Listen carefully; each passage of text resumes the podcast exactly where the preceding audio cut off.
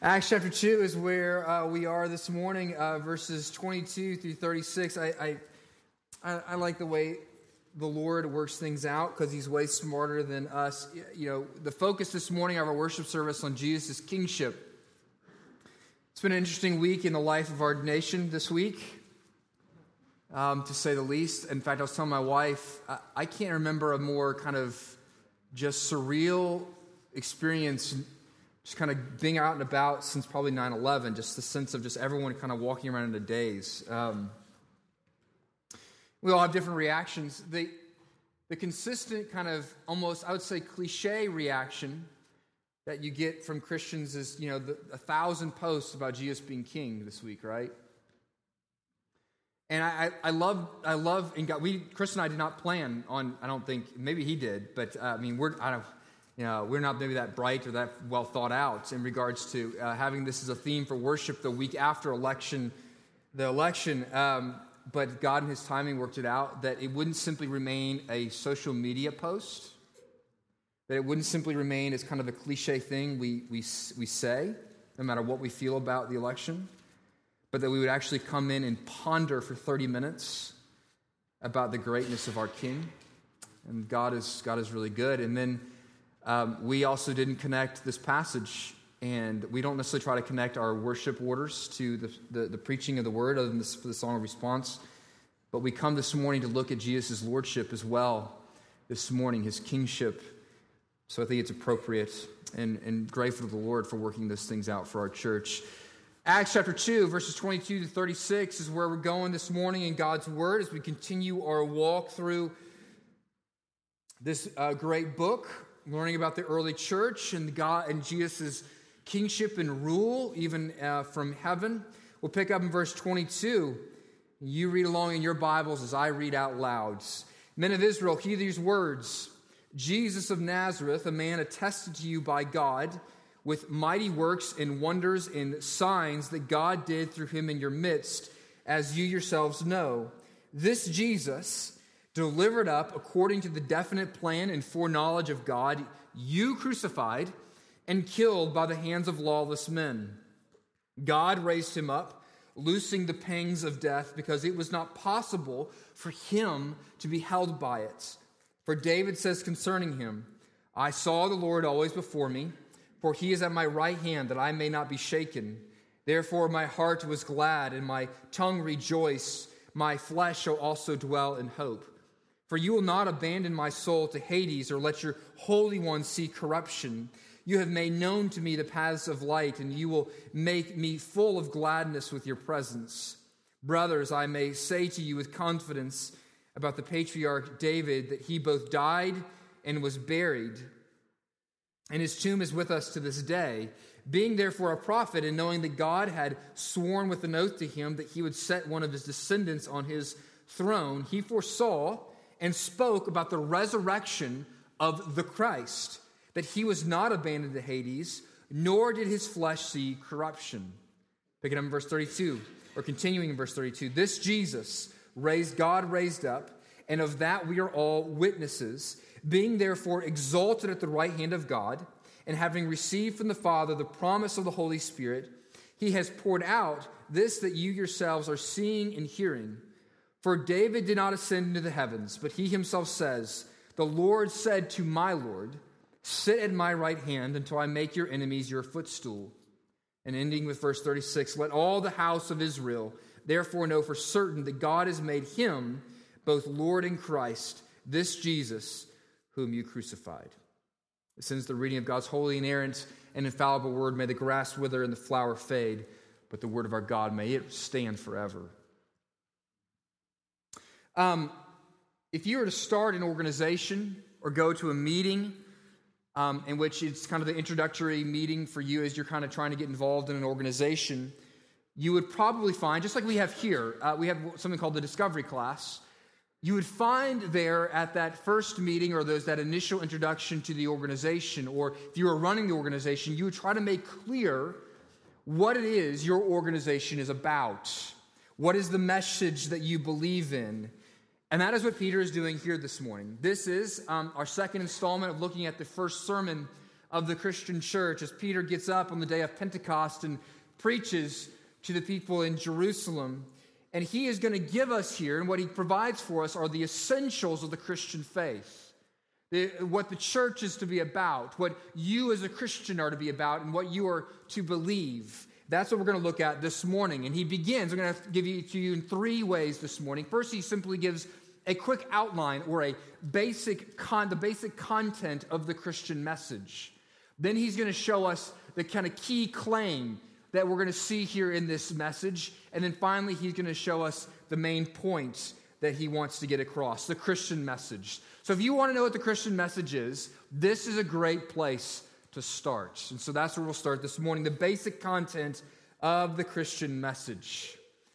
If you were to proclaim the gospel to someone, if you were to say, This is what the gospel is, what would you say?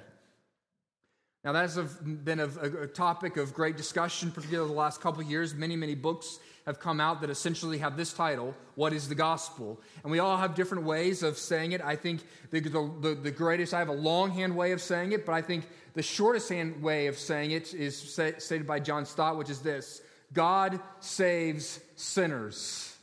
That's the gospel in its most nutshell form. But I think Peter provides us a great understanding of the gospel and outline of it as well. You could do way worse than what he provides here today. See, a number of years ago, there was a scholar named um, C.H. Dodd who wrote a book called The Apostolic Preaching and Its Developments. Sounds interesting, right? No. Uh, it, was a, it was a highly academic read on looking at and studying all the different sermons by the apostles, both in Acts and throughout the rest of the New Testament. But he came to a point where he, he articulated what is the core facts that the apostles tried to get across about the gospel of Jesus Christ. What were, the, what were the main things that they wanted to say? And he, they had this word that he and other scholars called it, it was called kerygma. Eh, they're taken from the Greek word kerygma, which means proclamation. What does it mean?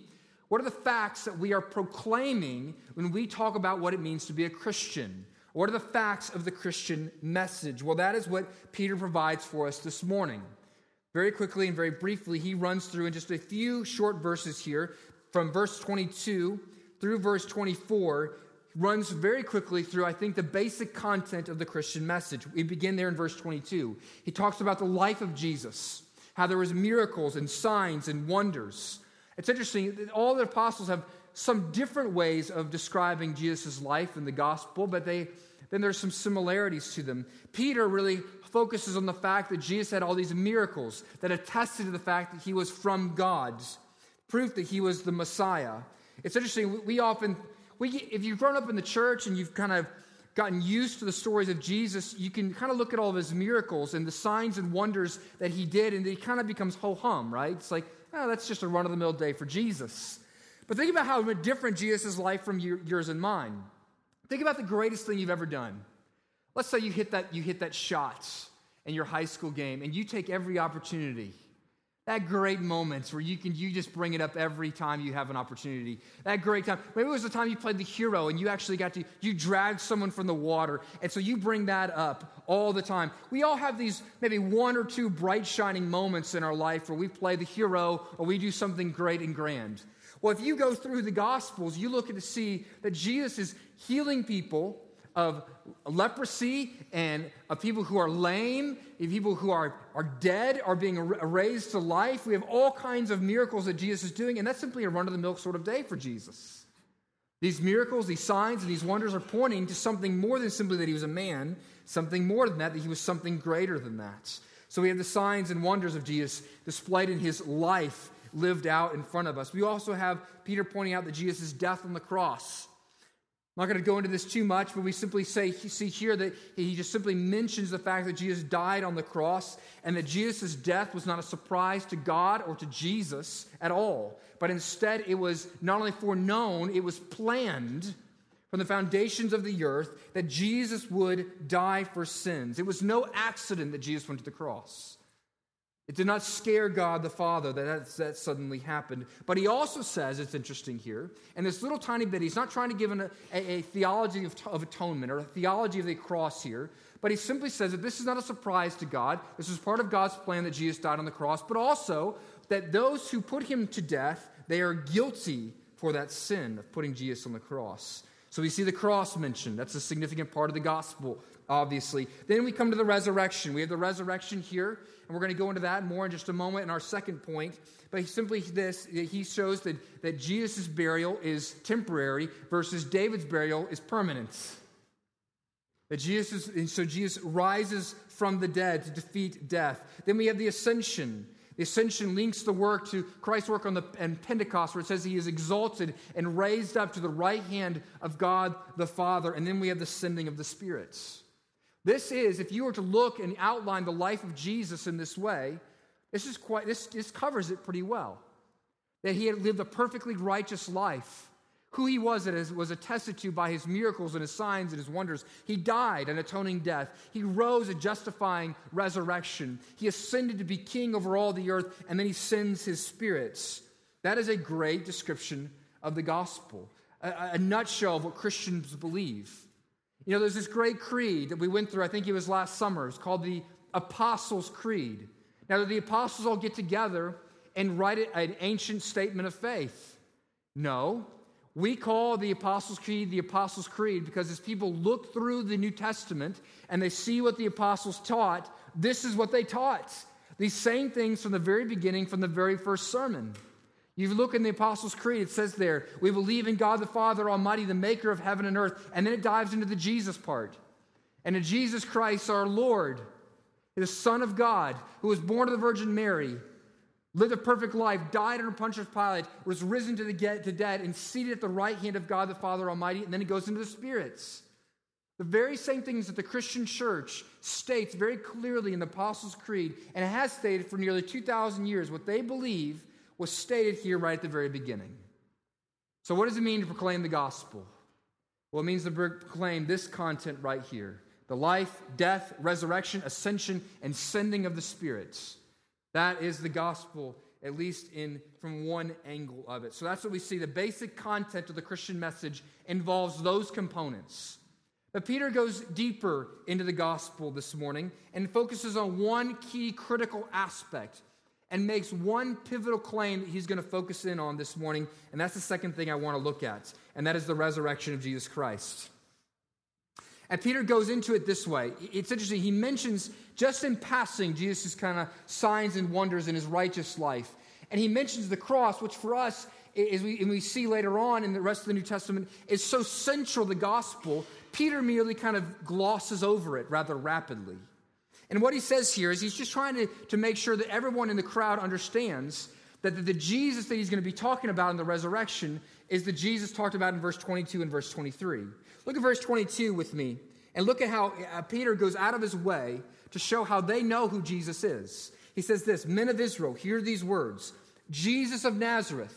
He pinpoints him within his historicity that he came from a particular town and place, a man attested to you by God with mighty works and wonders and signs that God did through him in your midst, as you yourselves know.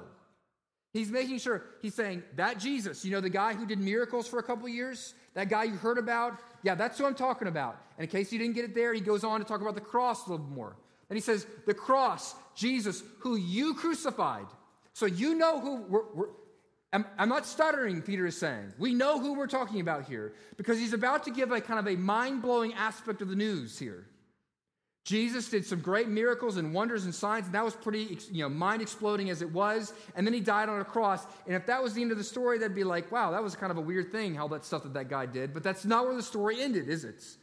And so Peter is suddenly is going to go, that guy who you knew, who was an historical man who actually walked on this earth, that guy, he rose from the dead.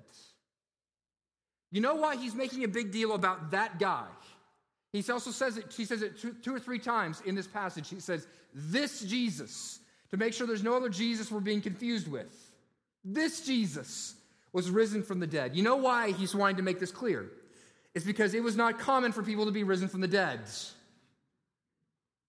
And so he's, he's wanting to say that this guy who you knew, who you saw, who walked among you, who you, you could talk to him and you felt him and you touched him, this man rose from the dead. It's interesting, there's a liberal scholar that many of you may know the name of. His name is Bart Ehrman.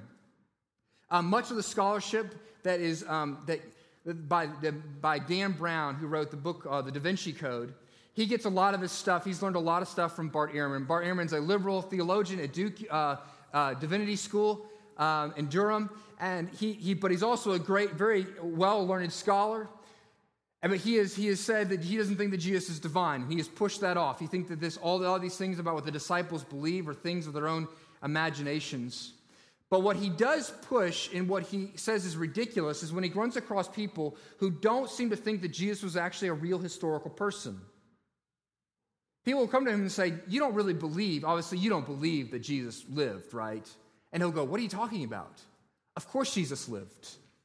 There's too much evidence of this fact. There were too many witnesses to his life. Now he says, I don't believe the witnesses when they say that he rose from the dead and that he ascended to heaven and all that kind of stuff but he was an actual historical man, and that is what Peter is getting across here.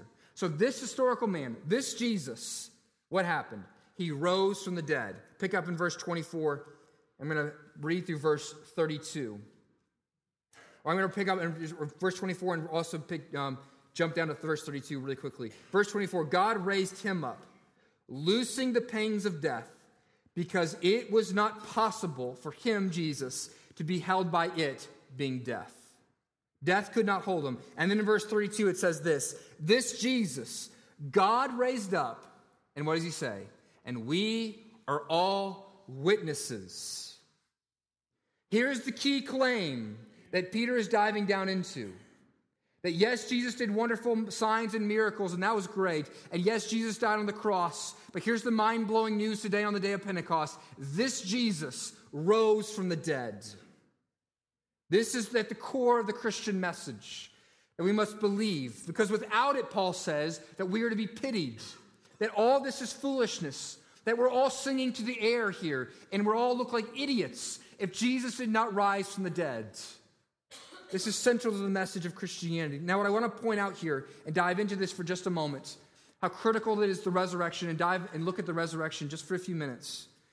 And look at this phrase that couldn't be easily missed, but we shouldn't miss it at the beginning of verse 24. Why it says it answers the question, why was Jesus raised from the dead?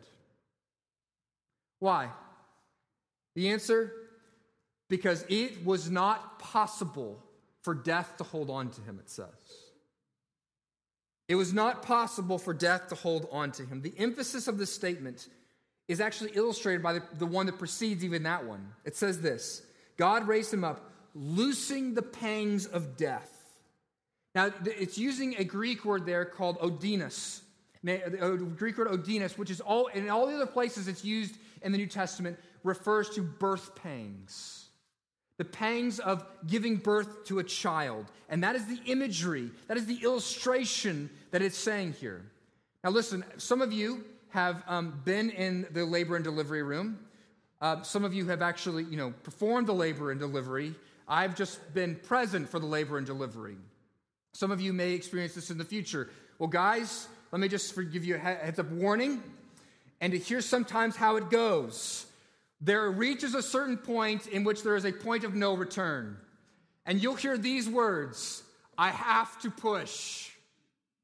And you better hope you're in a hospital bed and there is an OBGYN there. Because if it's just you, you're a goner. I mean, this is it's it's you mano a mano now. All right, there comes a certain point in labor and delivery in which the body is going to expel that child. And that is the imagery, the very graphic imagery that the New Testament is giving for death and how Jesus could not, re, he, the death could not hold on to him anymore. Like the womb cannot hold to a child whose time it is to be birthed, death could no longer hold to Jesus. He could not be stopped. It is inevitability. The ultimate power in the universe, as we think about it, is death. In the human experience, the ultimate power is death. Nobody gets out from under death. But what we see here, and what is so miraculous, and what is so mind boggling about the gospel and the good news about it, is we have found one who has finally bested death. And not only did he best death, but it was impossible for death to defeat him and to hold on to him. Why? Why couldn't death hold on to Jesus? Here's the answer this isn't necessarily in the text, but this is where we find in the rest of the New Testament. And we'll dive back into the text in just a second. Because death had no claim on Jesus. Why did death enter the world? Death entered the world because of sin. If you get rid of sin, you get rid of death. And so, what Jesus did when he comes and he atones for ours, he takes our sin upon himself and he takes the full wrath of God upon himself to the point where his physical body dies.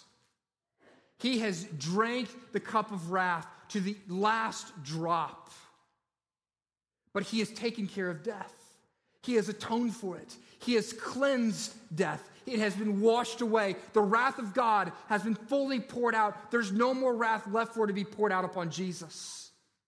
And so death had no claim upon him. 1 Corinthians 15 says this. He asks, Paul says, Oh, death, where is your sting? He taunts death because when you take away sin from our lives, death no longer has a sting for us. It is no longer permanent. How long did Jesus stay dead? Three days.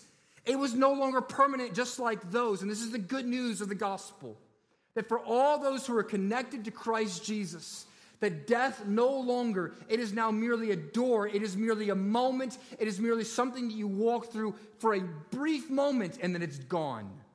You see, the experience that Jesus had where death could no longer cling to him, listen, death's gonna take you one day, but it's gonna hold on to you like we hold on to water. That's how death's gonna hold on to you.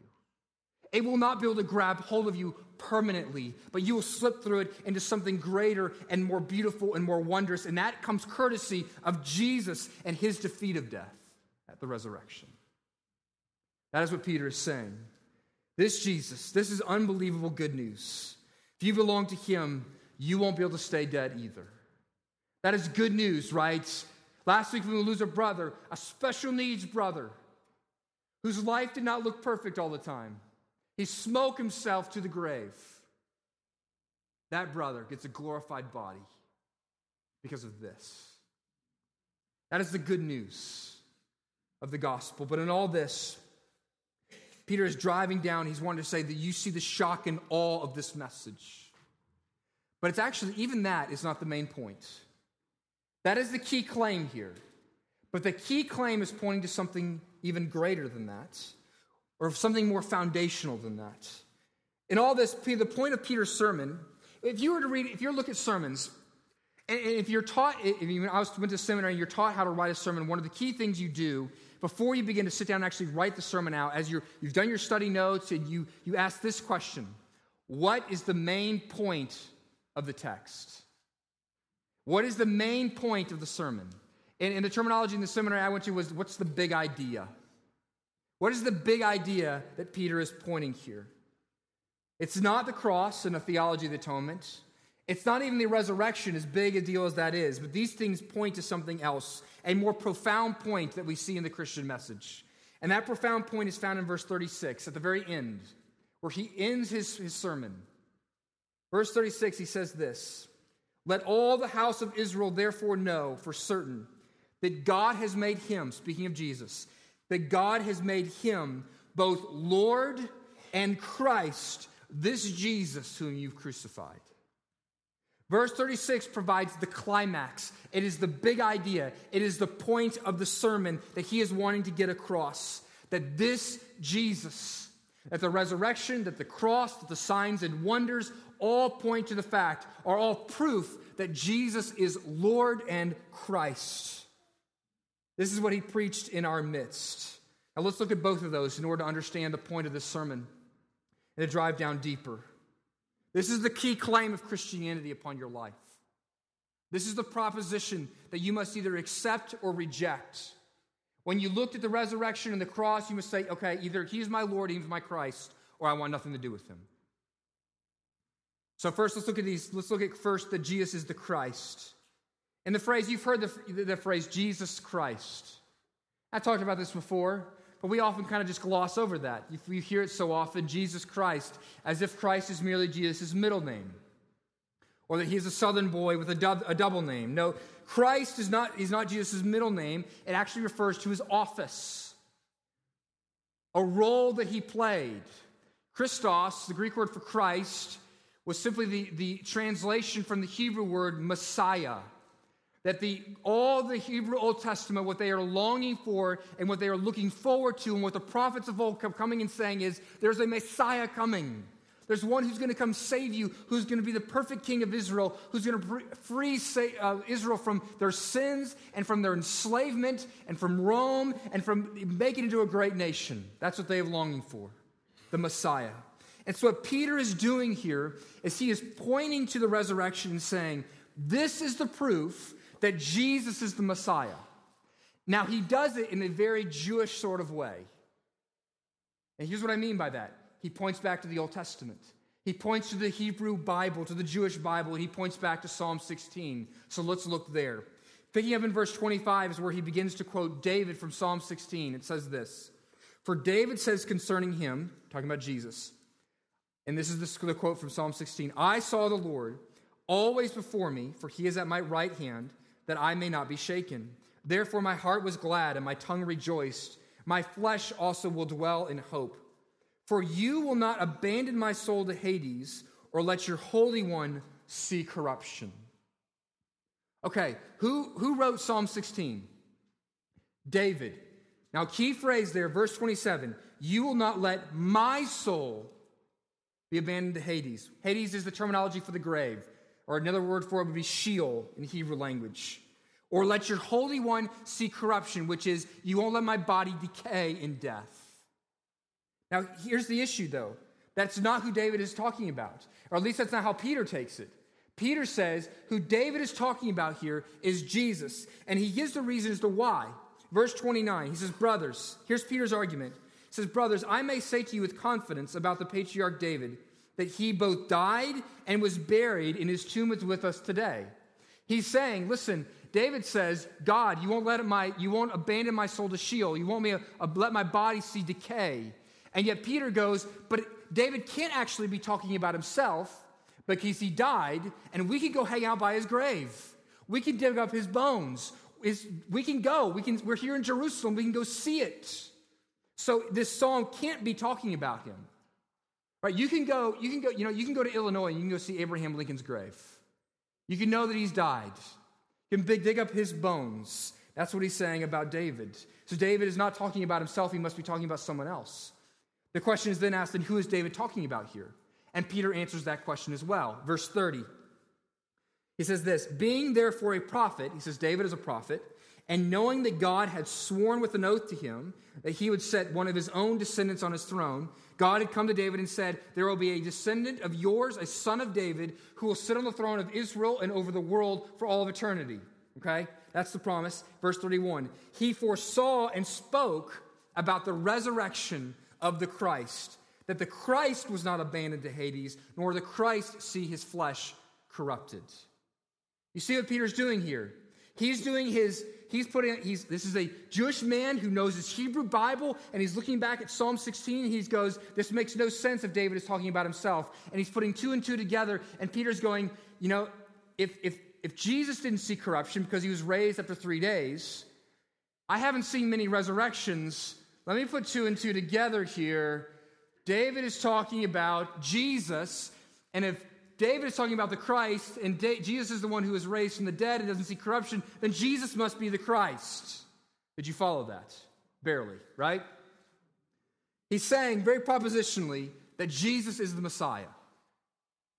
Now, you and I are in shock and awe about that, but the people of Israel, the, his audience, would have been.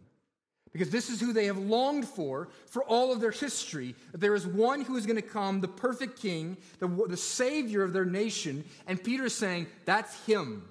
Remember him, the guy who did all those miracles and wonders and signs, and the guy, uh oh, you killed? Bad news. But here's the good news he rose again from the dead. And they would be going, well, that's also bad news because if he can be risen from the dead, that's not good news for us. We're going to get to how they get out of that next week. But this is the argument that he is saying that Jesus is the Christ, he is the Messiah, the Holy One, the, sal- the salvation of the world, the salvation of Israel. See, it's seen in his resurrection. If you can defeat death, you're a pretty good savior, right? And here's the question you see, I'll get to this again later. All of us have something, we all of us are serving some sort of Messiah. We all have something in our lives, whether it's yourself or some sort of relationship or some sort of political party or some thing, money, whatever it may be, that we're saying that will save me. That will get me out of the jam. Let me ask you this Is your Messiah strong enough and powerful enough to get you out of death? That's the claim of Peter that this Messiah can defeat death. That's not all he says. He says Jesus is the Christ. That's the point. But he also says this he also says that Jesus is Lord. Jesus is Lord. Sometimes people call Jesus Lord and they just mean he's an important guy. He's my Lord. He means a lot to me. That's nice. The Greek equivalent of the Old Testament name for God, which was Yahweh in the Old Testament, Yahweh or Jehovah, is Lord. In fact, you'll know that this is in the Old Testament that they, they're talking about the, the, Greek, the Hebrew word underneath that the word that's being translated Lord is in the English, it'll be Lord it'll be L O R D, all in caps. And underneath that is Yahweh or Jehovah. And that's what Lord is. Lord signifies authority and deity. We taught, we sang in worship about the king this morning, how Jesus is the perfect king. And that is what Peter is claiming here. In short, the claim of Christianity the point of this message is not only that Jesus is the Christ, he's the Savior, but also that he is the Lord. He is the sovereign king over the world. That's what G- that Peter is proclaiming. That is the point. The point he is driving at, he drives at it via another psalm. He knows his audience, right? He's speaking to a bunch of people who are Hebrews, a bunch of Jewish men and women. Picking up in verse 32, Peter quotes another psalm. He says this This Jesus raised up and of that we are all witnesses, being therefore exalted at the right hand of God. So that's a throne. And having received from the Father the promise of the Holy Spirit, he has poured out this you yourselves are seeing and hearing. For David did not ascend into the heavens, but he himself says. So David says this Psalm 110 The Lord said to my Lord, Sit at my right hand until I make your enemies your footstool. So once again, Peter takes the same approach. He looks back and he quotes David a psalm, in Psalm 110. And there in that psalm it says, Lord said to my lords. What's going on here? All right, the Lord, the first Lord is capital L O R D. It is Yahweh. The Lord in small caps. The second, it's talking about the Jehovah, the, the God of Abraham, Isaac, and Jacob. The second Lord, with just one capital, the L, is referring to Adonai, which is simply the general term for one who is over you, who's your authority, but is also a general term for God as well. Okay?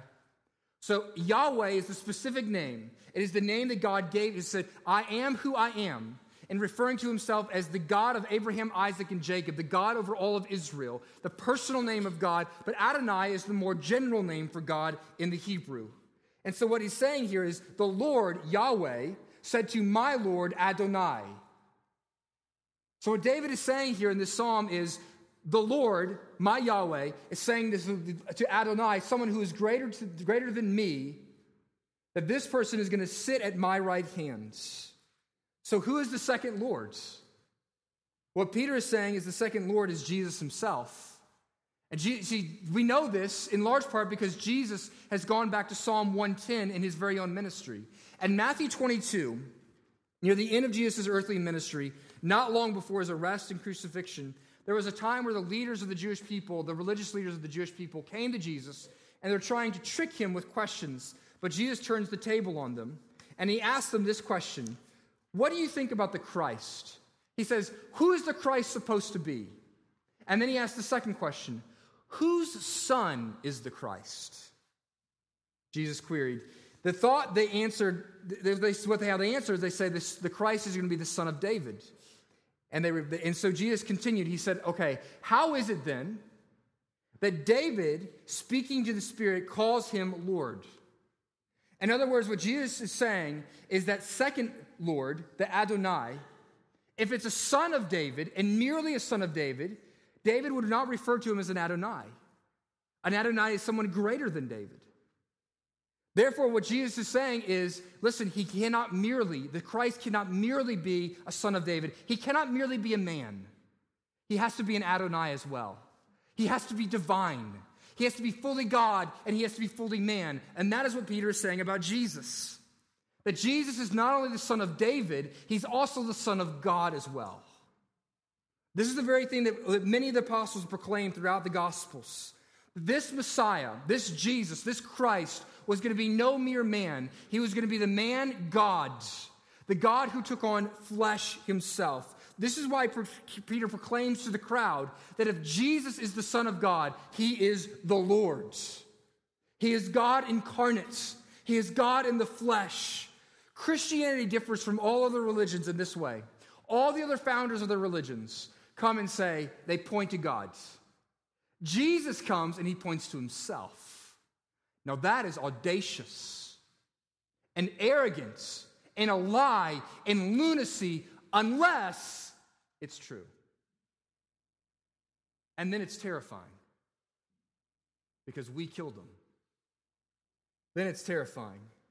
Christianity differs from all the religions. The resurrection proves and shows and reveals that Jesus is the Son of God. Death could not hold on to him. The resurrection and the exaltation of Jesus, they are witnesses to this fact that he is the Son of God. And there's other places in the, in the New Testament where this is drawn out. Let me just give you a couple of them. Romans 1, 1 through 4. This is how Paul begins his theological magnum opus in this way. He says this I am Paul, a servant of Christ Jesus, called to be an apostle, set apart for the gospel of God, which God had promised beforehand through his prophets in the Holy Scriptures, according to the Spirit of holiness, by his resurrection from the dead in other words, what Paul is saying is if you get risen, if you rise from the dead, if you defeat death, you're the Lord's. You're the Son of God. It proves that you are the Lord's. Because you, as a, if we were merely a mere man, would be defeated by death. Men get crushed by death. But Jesus is a man and he's God, and so he doesn't get crushed by death.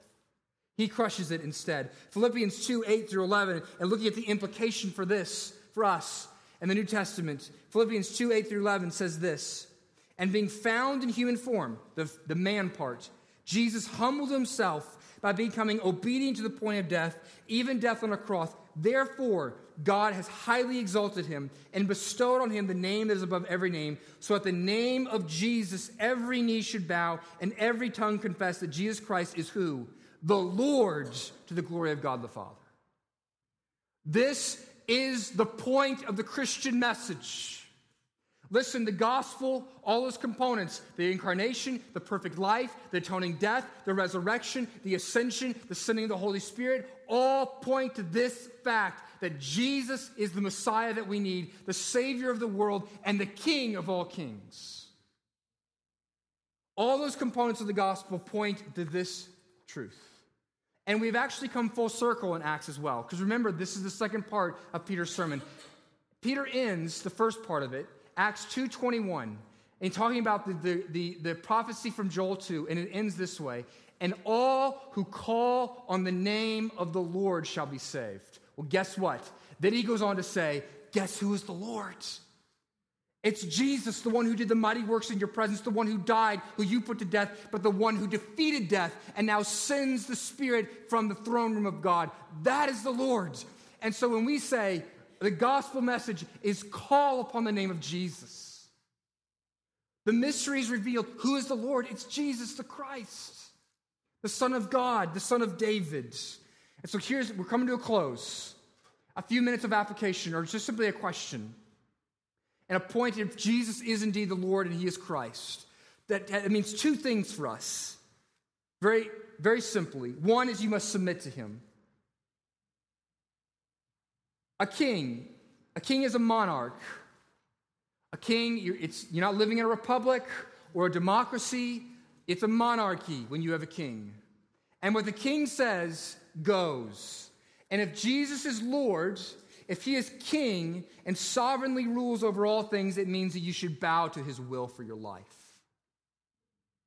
Now, this is difficult. This means you obey his words. That means you obey what he says about your sexuality. It means you obey what he says about whether you stay married or not. It means you obey the way he calls you to parent. It means you obey in the way you obey or disobey your civil authorities. It means you obey in the way you respect or honor your parents. And all of these ways you submit to him as king. Whatever he asks of you, also, you get to do. And it is a joyous thing because of the next part, which is he's your Savior. He's not just your Lord, he's your Savior, he's the Christ. But as a joyous thing. You submit to whatever he calls you to do and wherever he calls you to go. Let me ask you this in regards to your submission to Christ Jesus. Are you willing to thank God for whatever he brings into your life? Or do you complain to him constantly? Is he the authority in your life? Is he the king in your life, or are you?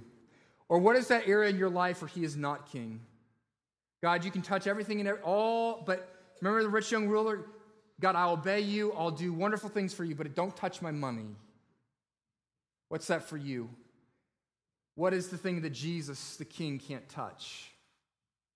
That's the part of you that needs to be submitted. The second part, application of Jesus Lord and Christ, is that we should trust him. Very simply, believe in him and trust him.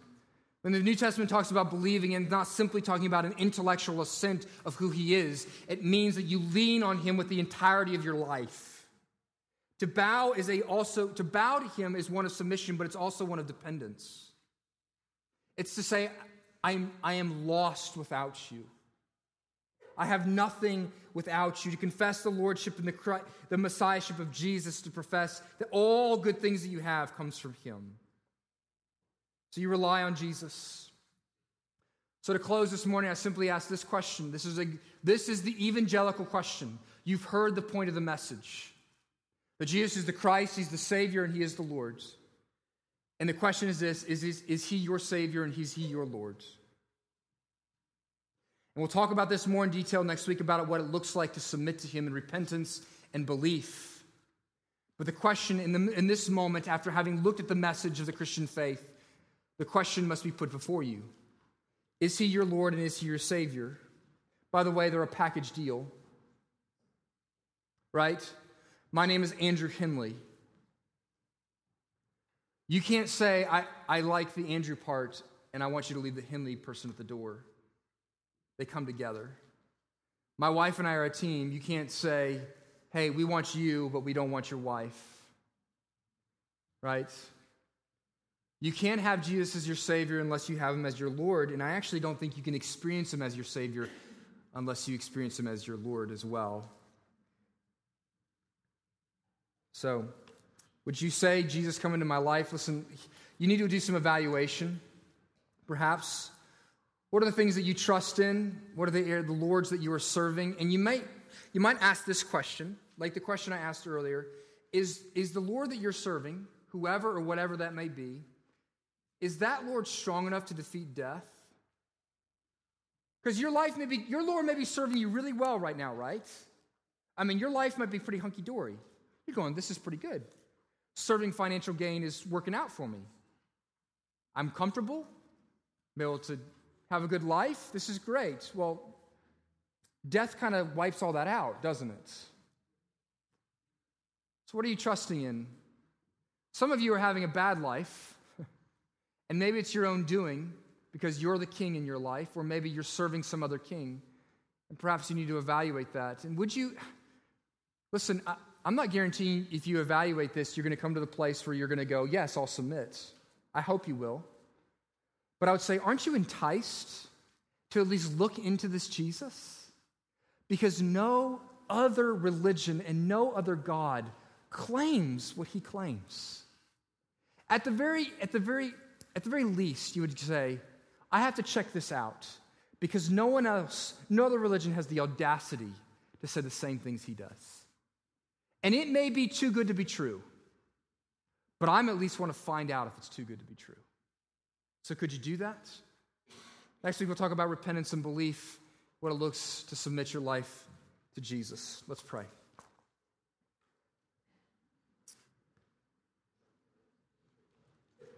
Uh, gracious Heavenly Father, I, I, I, confess that my expectation is that most of the people here are Christians already, and they knew this message, and for them, this is a reminder.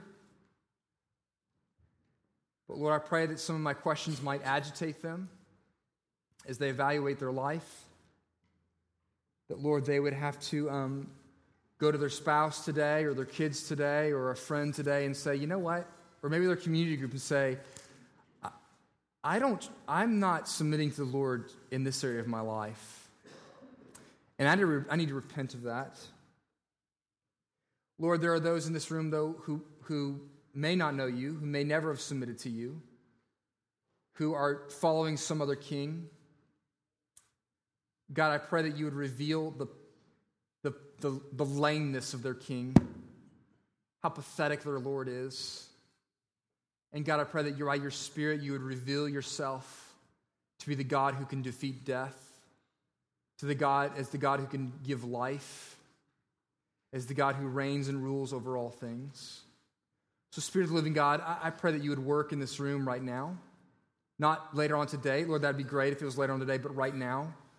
That your Spirit would go out and move and work to lead people to repentance to turn away from all of their idols and all of their kings and all of their gods and turn towards King Jesus. So I pray that that would happen today.